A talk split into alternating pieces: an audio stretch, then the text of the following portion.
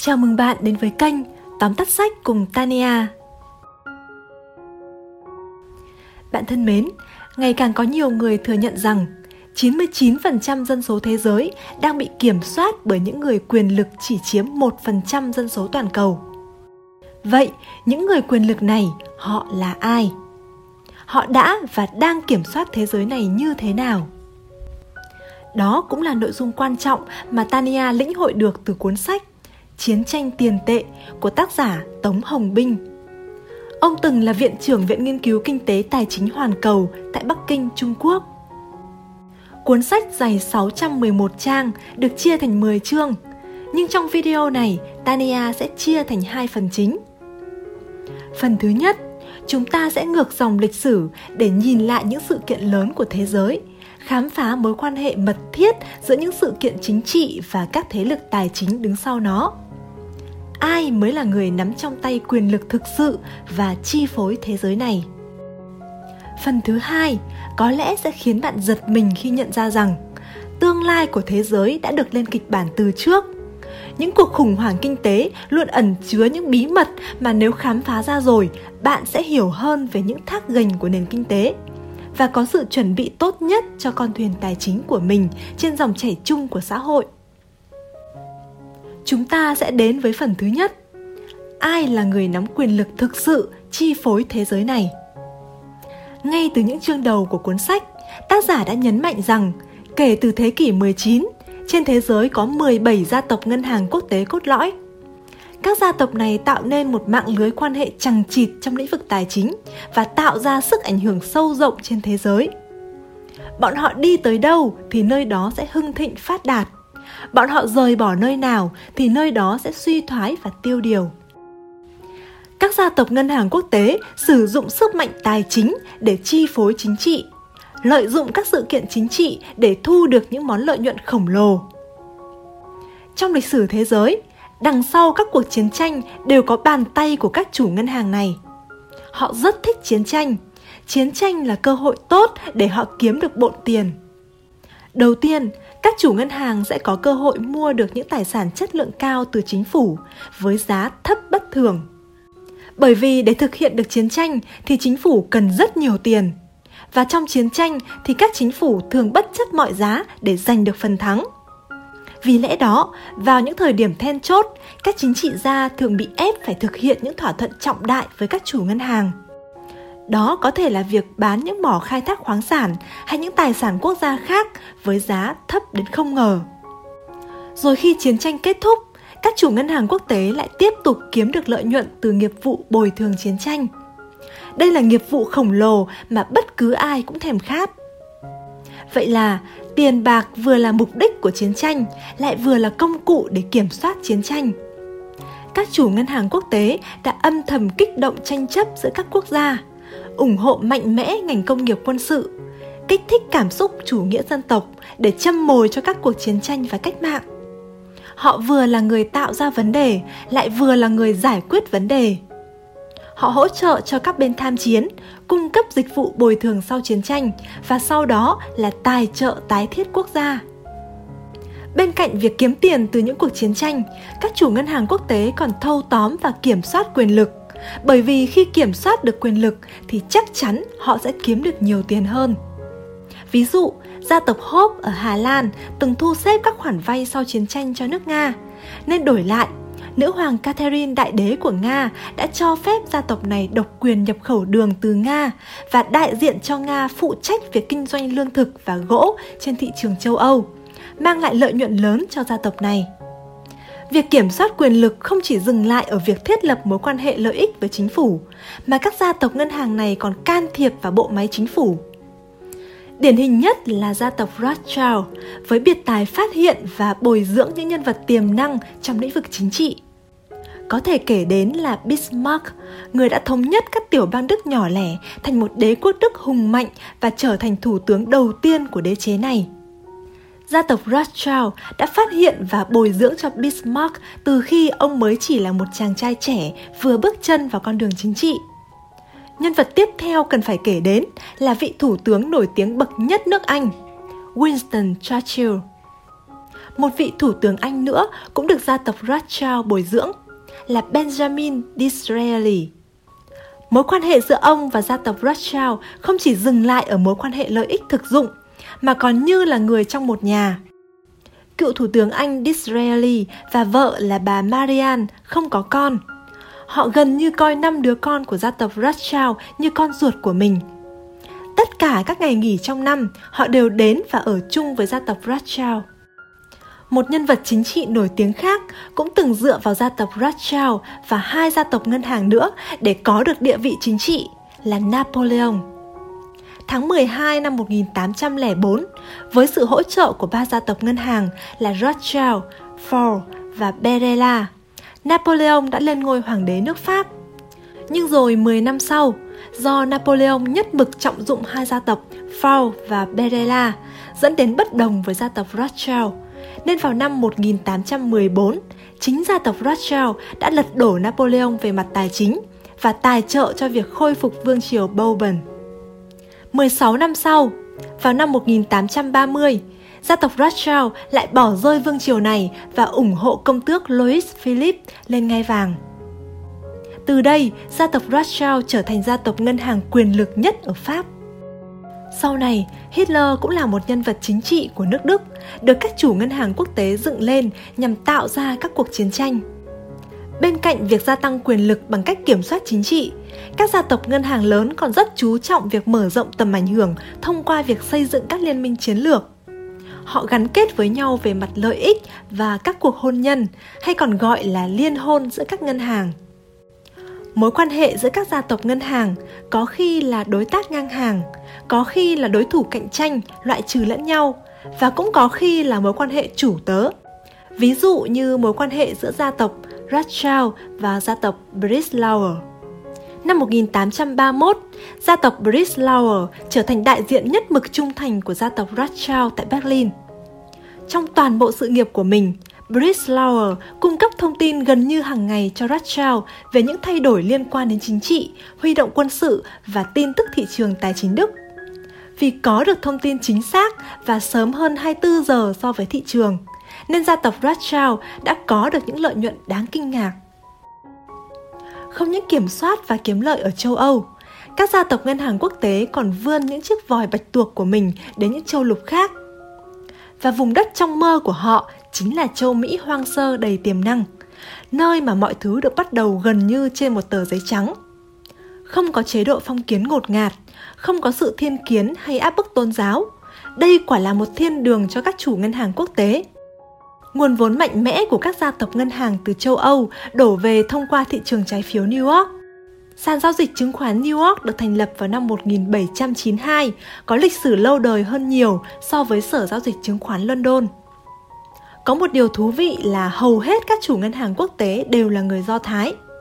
Sở dĩ dân tộc Do Thái sản sinh ra nhiều nhân tài như vậy là bởi hai lý do sau. Lý do thứ nhất, trong lịch sử châu Âu, đa số người Do Thái chịu nhiều áp bức và sự bài trừ tôn giáo. Chính sự bài trừ và áp bức kéo dài hàng thiên niên kỷ đã tạo nên khứu giác tài chính hết sức độc đáo và nhanh nhạy của họ. Môi trường khắc nghiệt khiến họ phải tìm kiếm và khám phá ra cách sinh tồn Họ tham gia vào tất cả các lĩnh vực buôn bán, từ tiền tệ cho đến hàng hóa. Sau hàng trăm năm làm việc chăm chỉ, người Do Thái đã kiểm soát chặt chẽ các kênh của dòng vốn và tín dụng toàn cầu. Lý do thứ hai là bởi niềm tin kiên định của họ dành cho Chúa. Dân tộc Do Thái tin rằng bản thân họ là những người được Chúa lựa chọn, đại diện cho Chúa để thực thi quyền lực thiêng liêng – Họ tin rằng mọi tài sản và quyền lực mà họ tích lũy được không dùng để phô trương hay hoang phí, mà là để thể hiện vinh quang của Chúa. Các gia tộc ngân hàng quốc tế đã phát triển và song hành cùng với lịch sử nhân loại. Gia sản của họ cứ thế truyền từ đời này sang đời khác. Tuy nhiên, ngày nay ở thế kỷ 21, chúng ta không còn thấy bóng dáng những gia tộc này. Phải chăng sự nghiệp của họ đã kết thúc từ lâu? Nếu quả thực như vậy thì ngày nay quyền lực thực sự đang nằm trong tay ai đó chính là nội dung của phần thứ hai trong video này thủ đoạn cai trị của những chùm tài chính thế giới đã thay đổi trong một số cuốn sách truyền cảm hứng có lẽ bạn đã từng đọc ở đâu đó câu chuyện kinh điển về ông vua giàu mỏ Rockefeller. Trong sự nghiệp của mình, Rockefeller được biết đến là một người bất chấp thủ đoạn. Ông từng là người bị công chúng Mỹ ghét nhất. Ở tuổi năm ba, ông được chẩn đoán là mắc bệnh nan y, vô phương cứu chữa. Vậy là với thu nhập dòng hàng năm lên tới hàng tỷ đô la, nhưng giờ đây, ông vua dầu mỏ ấy lại chỉ có thể ngày ngày ăn các loại bánh quy và sữa chua trị giá chưa tới 2 đô la để duy trì sự sống. Sau khi tỉnh ngộ, Rockefeller bắt đầu quyên góp hầu hết tài sản của mình, thành lập các tổ chức nghiên cứu khoa học và các tổ chức từ thiện. Cuộc sống của ông như bước sang một trang mới, bừng bừng sức sống. Nhờ vậy mà ông đã sống một cách vui vẻ đến năm 98 tuổi. Bài học truyền động lực được rút ra là càng cho đi, bạn sẽ càng có nhiều hơn. Quả thực, Rockefeller đã có được nhiều thứ hơn sau khi ông quyên góp hầu hết tài sản của mình vào các quỹ phi lợi nhuận. Các quỹ đó đã giúp ông có được bốn lợi ích to lớn sau. Thứ nhất, hình ảnh của ông trong mắt công chúng đã được thay đổi hoàn toàn. Là người từng bị ghét nhất nước Mỹ, Rockefeller trở thành người được công chúng ca ngợi. Thứ hai, mặc dù đã quyên góp vào các quỹ phi lợi nhuận mang tên mình, nhưng số tài sản ấy không hề tách khỏi tầm kiểm soát của ông. Thậm chí, thông qua một loạt chiến lược gây quỹ, ông còn đạt được sự kiểm soát lớn hơn và mạnh mẽ hơn đối với khối tài sản sau khi đã quyên góp. Thứ ba, khi để tài sản vào các quỹ này, số tài sản đó sẽ tránh được rất nhiều loại thuế như thuế thu nhập, thuế quà tặng, thuế lợi nhuận và đặc biệt là thuế thừa kế. Loại thuế này ở Hoa Kỳ có thể lên tới 50% giá trị. Với hình thức quyên góp này, ông sẽ để lại tiền một cách hợp pháp cho các thế hệ sau của mình. Thứ tư, không những tránh được nhiều loại thuế, số tài sản dưới danh nghĩa các quỹ phi lợi nhuận này còn được làm tăng giá trị một cách dễ dàng vì người kiểm soát các quỹ đó có thể mua và bán nhiều loại tài sản khác nhau, bao gồm bất động sản và chứng khoán, nhưng lại không phải công bố báo cáo tài chính. Đã có hơn 200 quỹ dưới tên Rockefeller được thành lập. Những giá trị mà các quỹ này mang đến cho xã hội như tài trợ khoa học, các dự án y tế và xóa đói giảm nghèo là không thể phủ nhận – nhưng tác giả Tống Hồng Binh chỉ ra rằng hành động quyên góp, thành lập các quỹ từ thiện và phi lợi nhuận ấy thực chất là một hành động giấu tài sản rất tinh vi. Rockefeller chính là người đã phát minh ra nó và ngày nay những nhà tài phiệt siêu cấp không ai là không học theo. Bill Gates và Warren Buffett là những ví dụ. Ngay cả những dự án đầu tư của họ, họ cũng không bao giờ để tên thật mà sẽ mượn tên của các cơ cấu hoặc tổ chức đại diện họ từ bỏ danh nghĩa, từ bỏ những vị trí phù phiếm trong bảng xếp hạng những người giàu nhất thế giới để nhận về những gì thực chất. Tài sản của họ được giấu kín, họ tránh được sự chú ý của giới truyền thông và tận hưởng sự tự do mát rượi phía sau cánh gà. Câu hỏi tiếp tục được đặt ra, vậy những gia tộc lâu đời như Rothschild, tài sản của họ đang ở đâu? Nó đã thực sự biến mất hay đang ẩn mình đâu đó mà thế giới không thể nhìn ra? Sự cai trị của nhóm quyền lực thiểu số đối với toàn bộ xã hội chưa bao giờ thay đổi. Tuy nhiên, thủ đoạn cai trị và hình thức của nó thì đã thay đổi rất nhiều. Ngày nay, công chúng không còn thấy bóng dáng của những gia tộc lớn, bởi vì họ đã ẩn mình. Họ vẫn kiểm soát hoạt động của xã hội, nhưng thông qua những con rối ở phía trước. Cũng như những gia tộc lâu đời ở châu Âu khi xưa, gia tộc Rockefeller cũng thiết lập một liên minh chiến lược chặt chẽ với các gia tộc quyền lực nhất nước Mỹ thông qua những cuộc liên hôn. Theo thống kê chưa đầy đủ, gia tộc Rockefeller có mối quan hệ hôn nhân với một nửa trong số 60 gia đình giàu nhất nước Mỹ. Tập đoàn này còn thâu tóm toàn bộ nền kinh tế bằng cách kiểm soát hai kênh tín dụng là hệ thống ngân hàng và hệ thống công ty bảo hiểm các ngân hàng thương mại là kênh chính để phát hành tín dụng ngắn hạn cho các doanh nghiệp. Còn các công ty bảo hiểm thì cung cấp tín dụng dài hạn. Hai hệ thống này tựa như hai sợi dây để buộc chặt nguồn vốn của các doanh nghiệp vào tay mình. Bằng hai sợi dây này, tập đoàn Rockefeller đã kiểm soát 37 trong số 100 công ty công nghiệp hàng đầu Hoa Kỳ, 9 trong số 20 công ty vận tải lớn nhất, tất cả các công ty cung cấp điện, nước và khí đốt lớn nhất, 3 trong số 4 công ty bảo hiểm hàng đầu và vô số các công ty đầu tư cho vay bán lẻ vừa và nhỏ. Họ cũng thâm nhập vào bộ máy chính phủ giống như cách các gia tộc ngân hàng quốc tế khi xưa đã làm. Giữa các tập đoàn tài chính siêu cấp và chính phủ, giờ đây đã rất khó phân biệt rõ ai là người nắm quyền quyết định chủ đạo. Hai bên đã tự nhập sâu và hợp thành một. Từ thời Tổng thống Roosevelt, đại đa số các tổng thống Mỹ kế tiếp là thành viên của Hội đồng quan hệ đối ngoại. Và Hội đồng quan hệ đối ngoại Hoa Kỳ thì đã nằm dưới sự kiểm soát của quỹ Rockefeller kể từ khi thành lập. Các chính sách kinh tế mới đều phản ánh trực tiếp lợi ích của tập đoàn này. Tác giả Tống Hồng Binh bình luận rằng Tổng thống có thể thay đổi, nhưng những lãnh chúa tài chính đứng sau thì không thay đổi. Đặc biệt, tầng lớp thực sự chi phối thế giới này còn hiểu rõ như lòng bàn tay đối với các quy luật cơ bản của nền kinh tế và tâm lý xã hội. Họ lợi dụng những quy luật này để đạt được các mục đích chiến lược quan trọng của mình. Chúng ta sẽ đến với ví dụ về thế hệ baby boom. Baby boom là cụm từ chỉ thế hệ được sinh ra vào khoảng năm 1962 tại Mỹ. Nửa đầu cuộc đời họ trùng với giai đoạn Hoa Kỳ trở thành đế chế thống trị thế giới. Tâm lý và tính cách đặc trưng của thế hệ này là vô cùng lạc quan về tương lai, ngông cuồng, tùy ý và hoang phí. Bước vào thập niên 80 của thế kỷ 20, họ là thế hệ trẻ tràn đầy sức sống, vừa tốt nghiệp ra trường, tham gia vào thị trường lao động và tràn đầy khát khao khởi nghiệp. Họ táo bạo và chấp nhận rủi ro. Họ góp phần tạo ra một kỷ nguyên thịnh vượng chưa từng có. Thị trường chứng khoán xuất hiện trạng thái thị trường bò, tăng trưởng trong gần 20 năm. Trải qua 47 năm sống xa hoa, cơn sóng thần tài chính năm 2009 là một bước ngoặt lớn trong cuộc đời họ. Nền kinh tế trở nên mù mịt, nạn thất nghiệp phủ đầy. Họ đột nhiên phát hiện ra rằng tiền lương hưu của họ đã mất gần một nửa trên thị trường chứng khoán và tiền gửi ngân hàng giờ mỏng như lá lúa. Họ lâm vào tình trạng nợ nần chồng chất. Ở tuổi lão niên, họ phải thắt lưng buộc bụng để đối phó với cái lạnh kinh tế tàn khốc. Tác giả Tống Hồng Binh nói rằng, tất cả những điều này đều đã được tính trước và có trong kịch bản của tầng lớp thực sự chi phối xã hội. Nếu nói rằng nền kinh tế là chiếc bánh ngọt do xã hội chung tay làm, thì hệ thống tiền tệ chính là con dao để cắt bánh và chia bánh cho xã hội. Một hệ thống tiền tệ hợp lý sẽ kích thích tạo ra của cải và hạn chế đầu cơ. Ngược lại, một hệ thống tiền tệ không hợp lý sẽ kích thích nghiêm trọng hành vi đầu cơ. Những người đang chăm chỉ tạo ra của cải một cách trung thực sẽ bị bóc lột một cách tàn nhẫn. Các cải cách tiền tệ thường chỉ có thể xảy ra khi chúng ta phải đối mặt với phản ứng của cuộc khủng hoảng toàn cầu. Vì vậy, khủng hoảng là cơ hội tốt để thực hiện những cải cách lớn. Trong lịch sử thế giới đã ghi nhận nhiều cuộc lạm phát và hậu quả của nó.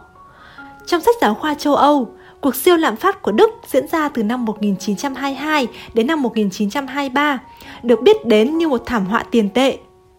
Người ta cho rằng thảm họa này được tạo ra bởi những sai lầm trong chính sách tiền tệ của chính phủ. Nhưng nếu đọc kỹ chương 5 của cuốn sách này, bạn sẽ hiểu ai mới là người tạo ra cuộc khủng hoảng đó và họ tạo ra nhằm mục đích gì. Năm 1997, kịch bản siêu lạm phát này lại một lần nữa được lặp lại ở châu Á. Tác giả Tống Hồng Binh nói rằng, lịch sử luôn giống nhau một cách kỳ lạ.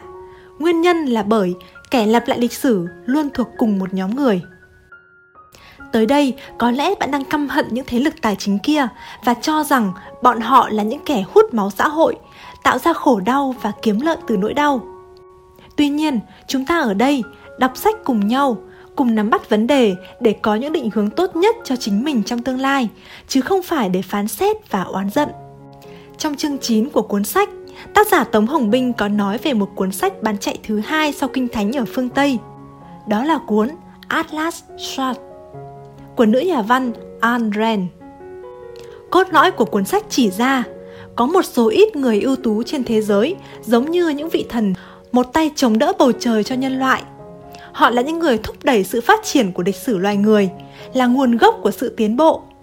Tuy nhiên, những nhân vật tinh hoa này đã bị xã hội đối xử bất công. Xã hội không mảy may biết ơn, không dành sự tôn trọng đối với những cống hiến của họ. Trong quan niệm truyền thống, các nhà tư bản và tư sản là những ký sinh trùng, ăn bám và bóc lột giai cấp vô sản. Nhưng trong cuốn sách, nữ nhà văn đã đưa ra một loạt các câu hỏi sắc bén như sau. Giới tinh hoa đã tạo ra nhiều của cải hơn cho xã hội. tại sao lại bị buộc tội là ký sinh trùng? Giới tinh hoa mang đến cơ hội việc làm, tại sao lại bị coi là kẻ bóc lột? Giới tinh hoa là động lực đằng sau những phát minh và sáng tạo, tại sao lại bị đánh giá là không làm mà hưởng? Những người này có tiền bạc, kiểm soát được tài sản là vì họ xứng đáng và đã nỗ lực rất nhiều. Còn những người bình thường chỉ biết ăn no mặc ấm, hay oán trời, trách người, năng lực có hạn nhưng lại hay đố kỵ, góc nhìn và tư duy hạn hẹp. Cuốn sách ấy được đánh giá rất cao trong tầng lớp thượng lưu của xã hội Mỹ, bởi nó đã nói thay tiếng lòng của họ, những người tự nhận mình là chủ nhân của thế giới. Việc cuốn sách bán chạy đến mức đó đa phần là do tầng lớp thượng lưu đã kết hợp cùng nhau quảng bá, như một màn tẩy não đạo đức triệt để cho toàn xã hội. Nó được chỉ định là cuốn sách ngoại khóa mà học sinh tiểu học và trung học phải đọc. Nó đã thẩm thấu một cách có hệ thống vào tư tưởng của thế hệ trẻ Hoa Kỳ. Tạo ra sức ảnh hưởng đến lĩnh vực giáo dục là cách hữu hiệu để cai trị thế giới kể từ đầu thế kỷ 20 đến nay. Khi một thế hệ, hai thế hệ và nhiều thế hệ lớn lên chịu sự ảnh hưởng của cùng một khái niệm ý thức hệ, thì suy nghĩ của họ sẽ dần dần tập hợp theo một hướng đây sẽ là cơ sở dữ liệu cho những chiến lược tài chính lớn trong tương lai, giống như cách họ đã làm với thế hệ baby boom mà chúng ta vừa phân tích ở trên. Ở Hoa Kỳ, quỹ Rockefeller và quỹ Carnegie đã và đang tài trợ phân phối sách giáo khoa trên quy mô lớn. Bên cạnh đó, Rockefeller còn kiểm soát tư tưởng xã hội bằng cách nắm lấy những kênh truyền thông chính. Điển hình là thời báo New York, ngọn hải đăng chỉ đường về truyền thông – Ngoài ra còn có Washington Post và những gã truyền thông khổng lồ khác. Quyền viết nên lịch sử là quyền lực tối cao trong chính trị. Ai có thể khống chế được quyền lực này thì người đó có thể làm chủ được hiệu ứng hình ảnh cuối cùng trong tấm gương mang tên lịch sử. Họ không chỉ chi phối thế giới về của cải mà còn chi phối cả ý thức của những người đang sống trong thế giới này. Trước khi khép lại cuốn sách, tác giả Tống Hồng Binh đặt ra những câu hỏi và những giả thiết cho tương lai. Khi mọi người trên thế giới hiểu rằng sẽ luôn tồn tại những dấu hiệu trước một cuộc khủng hoảng xảy ra, họ sẽ theo dõi những biến động kinh tế toàn cầu và có những chuẩn bị tốt nhất để vượt qua khủng hoảng. Thì liệu rằng các nhà tài phiệt thế giới có thể tiếp tục thực hiện những kế hoạch xén lông cừu trong mỗi cuộc khủng hoảng kinh tế như cách họ đã từng làm trong lịch sử hay không? Cuốn sách có bản quyền thuộc công ty cổ phần bách việt. Cảm ơn bạn đã lắng nghe. Hẹn gặp lại bạn trong những video tiếp theo.